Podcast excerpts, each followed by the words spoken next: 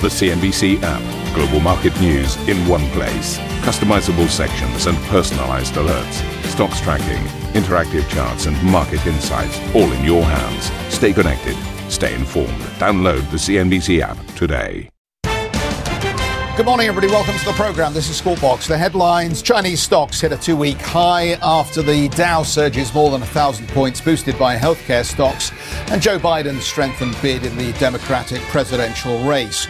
The U.S. House of Representatives passing an $8 billion emergency funding bill to combat COVID 19, while the IMF set aside a $50 billion aid package as the managing director warns growth will slow this year. What we are wrestling with is uncertainty. Global growth in 2020 will dip, dip below its last year's levels. Uh, no hugs, no handshakes, no press scrum. Oil prices rebounding as a reduced OPEC meeting gets underway. Amid reports, Russia is pushing back against a Saudi plan for even deeper supply cuts. And Flybe goes bust. The UK regional airline enters administration less than six months after the failure of Thomas Cook, with apparently the coronavirus the final straw for the troubled carrier.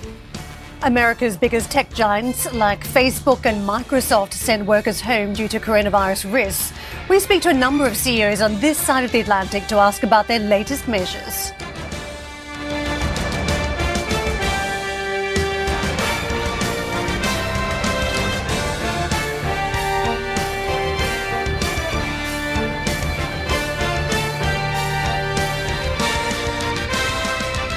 I think that we learned some very interesting things this week already about markets and about the lack of depth from real investors trading the market or buying into the opportunity or even selling down because every single person I have spoken to so far this week and over the last six or seven shows has basically said to me that they believe that it is shorter term factors which is leading to these wild oscillations both on the downside and on the upside in these financial markets. Longer term investors are just not playing. They are not selling down and they are not necessarily buying into this move as well. That is the message I'm getting from fund managers galore across the board. So, yes, there was another case in point. We can make huge doom protestations about the big down days, and equally so, I'm not going to say, uh, oh my God, everything's back on when we have a good day. But my goodness me, if you were long the market, it was an extraordinary session. Again, most of the day we were not up 1,173 points on the Dow. Again, in the last hour or so of trading, that is when we saw an acceleration of the trend of the session that we'd seen throughout as well.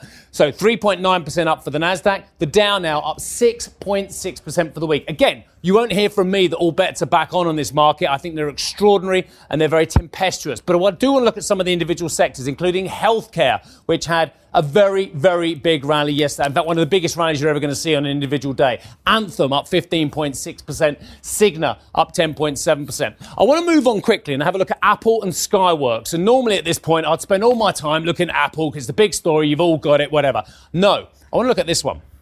Skyworks. I think it's very interesting. Skyworks had a good session um, on the back of a warning.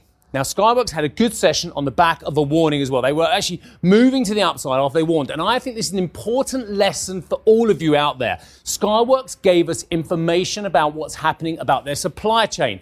They gave us what they believe are quantifiable facts about the diminishment of revenues on the back of the coronavirus epidemic. They've gone down on their estimations from, I think it was 808 to 820 million dollars revenue to somewhere uh, as low as where is it? 760 to 770 million dollars revenue the second quarter. Why is that so exciting rather than me talking about Apple? I'll tell you why. Because they're giving you the market a number on a quantifiable level of what coronavirus is potentially going to be costing. Now, they may be right, they may be wrong, but the fact is they're giving you hard data, and you need raw data to make investment decisions rather than that lot over there who are just buying it and selling it aggressively on the momentum. Do you get what I'm saying? So you're basically getting a bit of information, and people will buy or sell based on the information rather than speculation and fear and sentiment. That is very important. Let's have a look at the next board as well. Treasuries, just backing up a little bit, we've got the yield on the 10 year 1.01. Of course, we were looking at sub 1% yields in the previous session as well. Oil and gold, I do want to look at oil as well.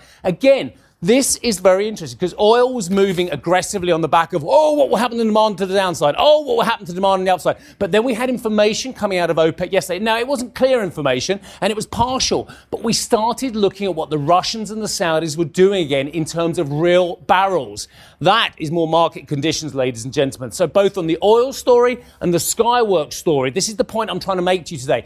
People were once again reassessing their investment decisions based on hard facts and the news flow rather than just the, the uh, ebullience of sentiment in the previous session or actually uh, the abundance of pessimism in the, in the couple before that last week as well. I'll quick look at the Asian markets and see where we're trading here.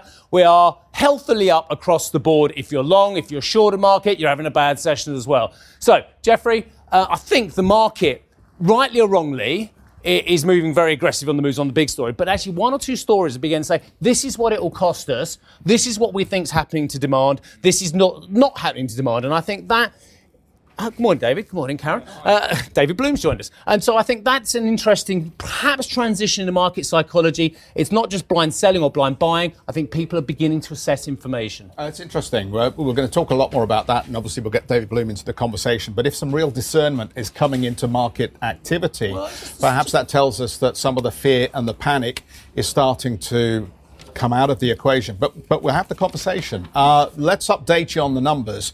The global death toll from the coronavirus outbreak has topped 3,000. The number of confirmed cases has increased to more than 93,000.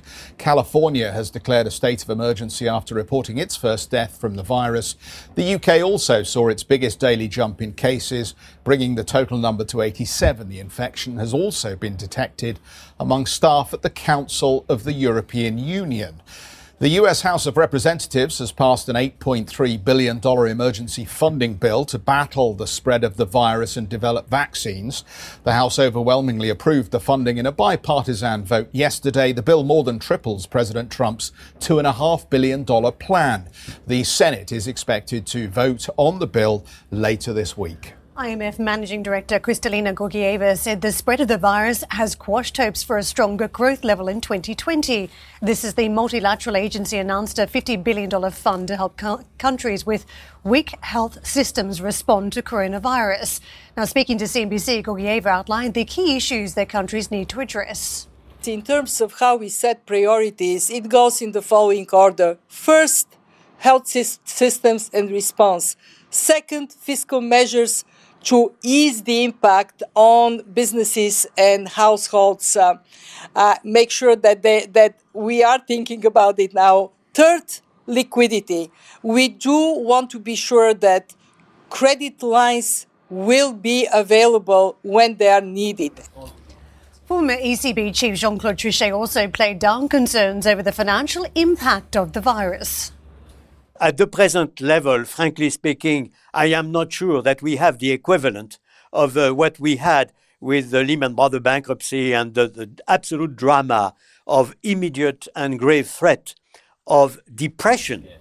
The Bank of Canada has lowered interest rates by half a percentage point, echoing the Fed move as policymakers look to ease worries over coronavirus. The central bank said the infection presents a material negative shock and is likely to impact business confidence. It added first quarter growth would come in below expectations. Uh, David Bloom is global head of FX strategy at HSBC. Good morning, Dave. Well, morning. let's start. Let's start with Steve's premise here then, because it's the it's the issue that everybody debates: how efficient ultimately are markets processing information and then coming to a reasonable price for assets. Well, Do we think that we're getting closer to rationality in understanding this virus? Well, we've tried. We've tried to write pieces that think when things settle down, who you should buy and who you shouldn't buy. But in a risk-on, risk-off world, you just get smashed either way. That's the problem. You're either buying risk, like you saw the Dow goes up and everyone, it's happy as Larry days, and you know the dollar's coming off and the you know the the weaker currencies, South African rand, etc., are rallying, or you're the other way around. And so you can't really disseminate. Now we've kind of written pieces if things calm down, you know, the ruble looks better than some of the other CEEMEA currencies, which Asian currencies we like. But we're not in the relative uh, value game quite yet. We're still in, I think, a risk on risk off situation where you just get taken by the waves on the one direction and then smashed in the other direction. And look at the US equity market up 5%, down 5%, up 5%. I mean, if you imagine you're playing relative plays, there's nothing. You, you, you're getting But annual clarify- returns in a day. But just to clarify before Karen comes in, I, I agree that that's what happens in the short. That's why most Yeah. people like you and the medium-term tra- tra- um, analysts we've been speaking to and, and fund managers say you, you buy through it, you look through, you try. So when you start getting a little bit of information, as I say, from various parties, that's when it just you see the first green shoots of, of, of calmness coming through because we know after all these volatile periods, whether this one lasts three months, a year, whatever, there will be calmness eventually. I take your point, but to me, what's been alarming the last couple of weeks has been the amount of CEOs just talking about the supply side. That's it. And when we press them a little bit further on demand, they say, oh, well, yes, uh, clearly that's not known at this point. So we don't really have the information. If you see the measures in I- Italy I yesterday, But the shutdowns of schools, you know, the, when we get it, but we don't, but we don't seeds the have it at this of point. recovery of rationality. So we priced our markets It's too before early this. to try and play the relative uh, value game. I think you need to set out what you think will happen when we get there. But I think you uh, this is a row-row world. I, I- just one more comment for me. I know I'm hogging it, but but but the Yeah, violence, really. The but, the, notice. but the violence of the move down is always matched in the last two or three of these big cycles by violence have moved upwards. So by the time the rationality comes in from everyone else, we've kind of already seen the opportunity come that, and go. But that's still a row-row move. I mean, seeing the uh, the S&P or the Dow up five percent in a day is a row-row move. If you bought one stock versus another, then uh, you know you might have done okay. But still, this is uh, trying to call the general market. And the question is, should you be buying the dip? And we're still saying no. What about the stimulus, though? I mean, uh, even as we're talking here, China's vice finance minister says China has allocated 100, 110 billion yuan to virus related funding. So we've had that. We've had 50 billion committed by the IMF. We've had over 8 billion now committed by the House of Representatives. We've got rate cuts happening what- all around the world. Hang on a second. Hang on a second. So my point is this: that if what we're worried about is a shock to the global economy, we already see the fire engines coming down the road, ready to spray money wherever they feel the it's necessary. is- let, us just define this as a supply side issue where, um, and I'll use toilet paper as the example only because there've been panic buying of toilet paper. Only paper. in Hampstead and places where Yeah. you live. There's Yeah. loads in Uckfield. No, but I'm saying. So the question is, if someone gives me, if there's nothing available in the shop, and you give me a hundred pounds, and I say, okay, I couldn't get it. I say, okay, here's a thousand pounds. You say, but it's not available. So the problem is a supply side problem, and throwing money at a supply side problem may not help. And that's why people are skeptical about central banks cutting rates. The fiscal side, I totally agree with, and helping people with zero interest rate,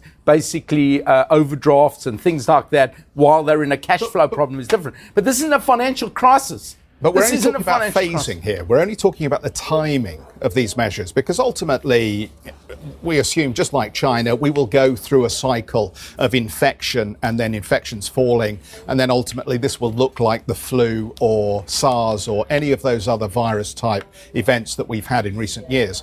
At that point, are we not going to get something that looks So, like a yes. shaped So recovery? because all of that money will find its way Okay, into so in manufacturing you can. The car you didn't build, you built two. But if you didn't go to the restaurant, you didn't take that airline flight, you're not going to take two the next month. So our economies in the West are service sector orientated economies where 70% of the economy is service sector. That doesn't have a V shape. Manufacturing can have a V shape. You didn't build a car in January, build two in February. You didn't go to a restaurant in January. You're not going to go like for lunch and dinner.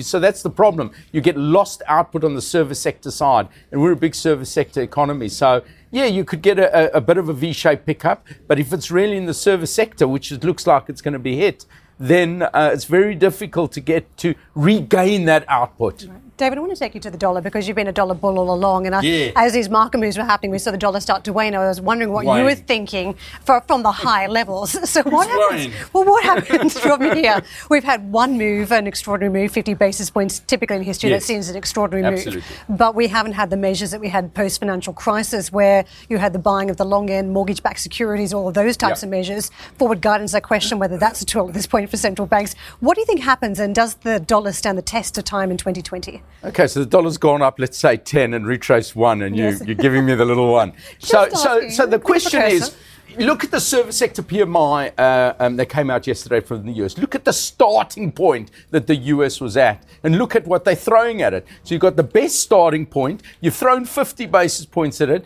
You're throwing billions at it, and everyone says I'm bearish. Look at the eurozone. They haven't cut rates because what happened in the G7 is the US must have gone, we keen as mustard. And the Canadians must have gone, we behind you. And the UK must have gone, well, let's see what the others do. So who didn't want to play ball? Who didn't want to play ball? Oh, it must have been the Europeans because they can't cut rates. They haven't done a fiscal policy. And so you're saying, I want to sell the dollar and buy the euro because they didn't do anything. And the US is loosening policy and starting from the best starting point. No, no. The, the dollar is still the best, and the dollar is a risk off currency. So, one thing about the dollar is when you buy it, you get a free insurance policy against all bad things. And that's what happens. It's a risk off currency. So that's why the dollar performs well, and I think will continue. Now, of course, some of these currencies have retraced because they went, you know, they blew out, but some of them haven't. Some of them are looking rocky. If you can, you put up a chart of the Brazilian real that hasn't retraced. That's very worrying. Yeah, of course, Turkey's seen a retracement, even Rand's seen a retracement. But for example, Brazil has just sold off and it's, it's stayed there. So the question is, what does this cause for others? So yeah, the euro went from 108 to 111. Our forecast is 110. I mean, you know, w- w- you know, it's neither here nor there. But what I'm saying is the US is in the best place to start off with. We saw from the numbers yesterday, it's the strongest economy. Australia was already slowing and they've got policy action that they're putting in. Right. Don't wouldn't you prefer that from someone who sits back and does nothing and say, well, they haven't cut rates. Is let's, that good? Let's pick up on some more of the currencies a little bit later on with you. Thank you very much for that. I want to chart of Brazil. Okay, well, we'll work on it in the meantime. What, what chart you? Getting that one right. Just, just you today. I want to discuss it. okay. Oh, I'm not getting any of them right. Anyway, what would you do with half a billion quid? If someone said to you, here's half a billion quid, what would you do? I'd never see them again. Would you try and become prime minister or something? would you do something philanthropic? He said he would flee. well, I, I think you're, you're setting the scene nicely for what's happening in the States. you have? Quite a lot in this bloke we're talking about. So. Michael Bloomberg has dropped out of the 2020 presidential race following a disappointing Super Tuesday. The former New York mayor spent over $445 million on radio and television ads, but walked away with only 24 delegates.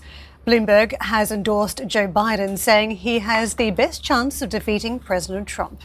Biden is riding high after a string of Super Tuesday wins launched him to the top of the 2020 Democratic field. This is the count for California has yet to come in. NBC's Kristen Welker reports. Tonight, Joe Biden savoring his surprising Super Tuesday surge, going after Bernie Sanders' assertion his win was a victory for the establishment. Is this the establishment trying to defeat Bernie Sanders, Mr. Vice President? The establishment are all those hard-working middle-class people. Biden also getting a boost from billionaire Michael Bloomberg, who dropped out today. Defeating Donald Trump starts with uniting behind the candidate with the best shot to do it. And after yesterday's vote, it is clear that candidate is my friend and a great American, Joe Biden. It all comes after Biden pulled off one of the biggest comebacks in political history, winning a string of southern states last night, along with surprises Texas, Massachusetts, and Minnesota taking a delegate lead. So I'm here to report we are very much alive. His fiery speech momentarily interrupted when protesters rushed the stage, even his wife, Jill Biden, stepping in. The Democratic primary now a two person race. While Sanders didn't have the strong night he was looking for, he did win three states and is leading in the biggest, California. We are going to win the Democratic nomination. Today, Sanders sharpening his attacks on Biden. Joe is going to have to explain to the American people why he voted for a Wall Street bailout, something that I vigorously opposed. Releasing this new ad blasting Biden's past comments on Social Security. When I argued that we should freeze federal spending, I meant Social Security as well. Now, all eyes on the other progressive senator in the race, Elizabeth Warren, who's assessing her campaign after a disappointing night. I put something out on it this morning. She was really a spoiler. Biden later telling NBC's Savannah Guthrie Look, I think the one thing the president doesn't want to do from the very beginning is face me, because I will beat him. Period. Kristen Welker, NBC News, Los Angeles. Oh, sorry, I'm still working out what I'd buy with half a billion quid. Right, um, more than 24 votes, that's for sure. Uh, coming up on the show, OPEC ministers will today wrangle, continue to wrangle over how to shore up the oil market as the coronavirus outbreak saps global demand. We'll talk about that as well. I've got some interesting thoughts. Well, certainly Christian Martlich has later on the show. Uh, anyway, in the meantime, we'll head live to Vienna next.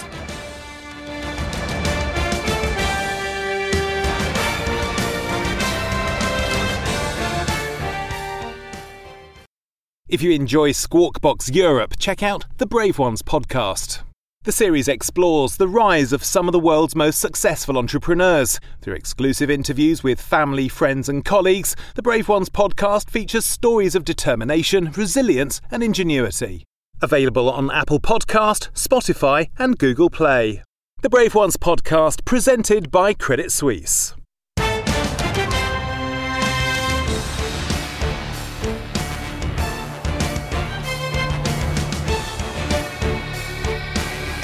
Welcome back, everybody. Pharmaceutical group uh, Merck uh, putting out a warning on uh, sales this morning. So, the group saying coronavirus will have a 1% negative hit on 2020 sales. The group has delivered fourth quarter sales in at 4.38 billion. Uh, analysts had seen sales from Merck at 4.33, so they're modestly above what was expected. The net profit line 318 million for the fourth quarter, EBIT 515 million.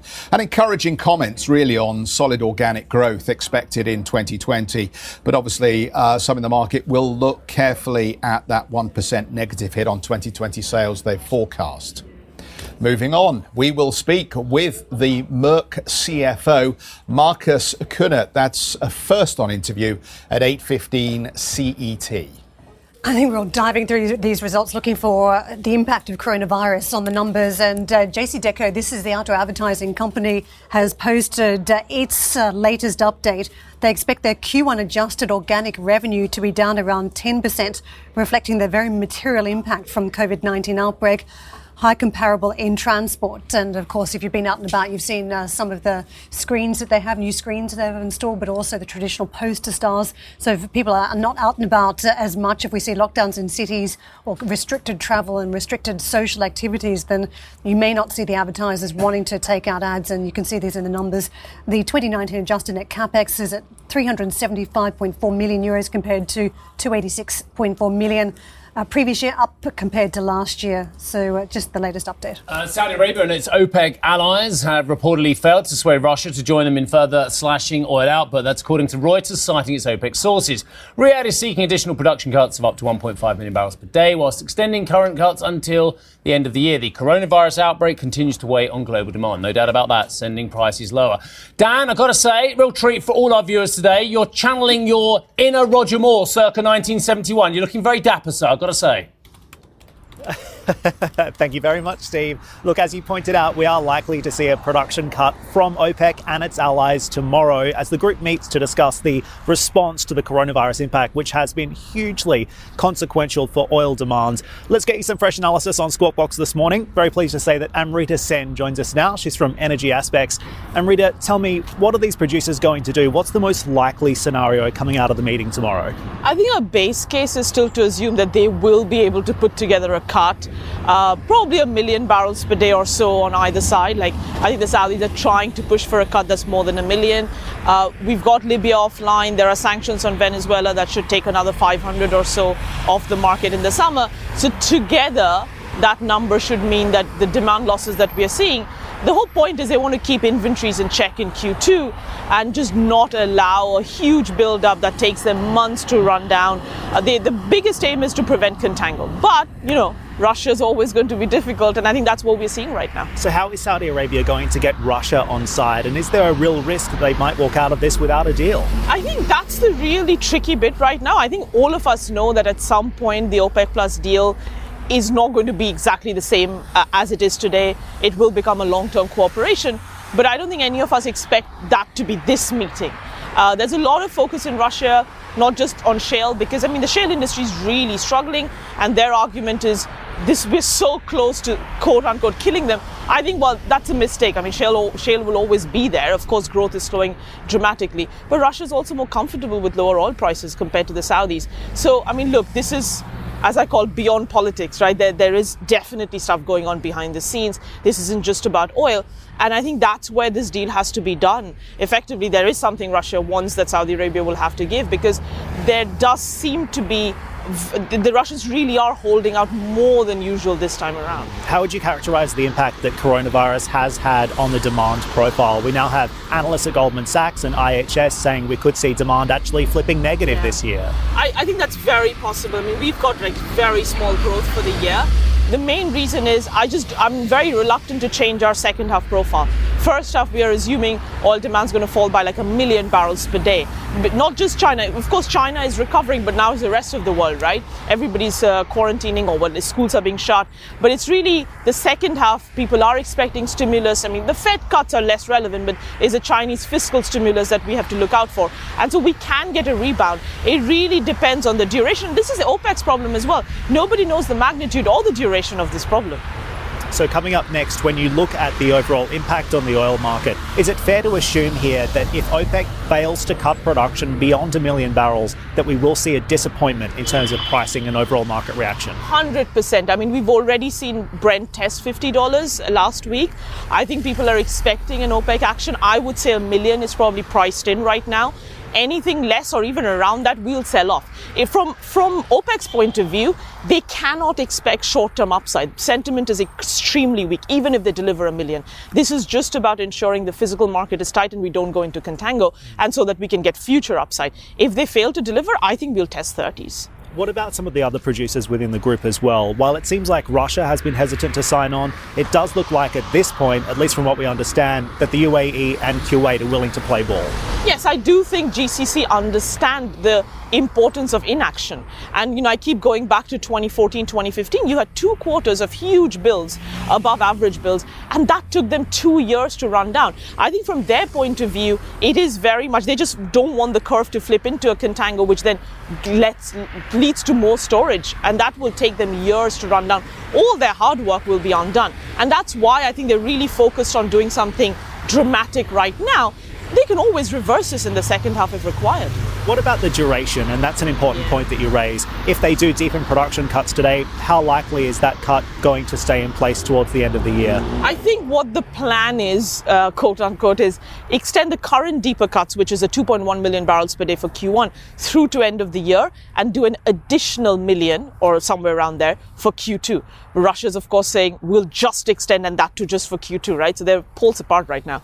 Um, but I do think there is a big push to at least extend the current deal right through year end. They know that the demand scenario or the scenarios are really weak this year. So they have to continue with the cuts this year. Coronavirus has obviously been the main narrative in the oil market for the first quarter. As we come into the rest of the year, is there a real risk that the market is also underpricing perhaps the impact of a phase two trade deal and those likely negotiations that are going to take place throughout the course of the year. Is this a risk that we're not paying attention to? Oh, completely. But right here, right now, it is panic, right? Like, I mean, I think that's part of the problem uh, with regards to what the market is focusing on. I think the phase two deal, but also it's the US elections. What's going to happen there? And we've not talked about the supply side. And I think one of the big things we've seen, despite the price of oil falling, the physical market hasn't really dropped too far because Libya's offline. None of us are talking about that. And everybody expected it to be back in days. And it's been weeks, well, months now, month and a half. And it could last for longer. So there are lots of moving parts right now. But yes, on the demand side, I do think right now it's very, very negative.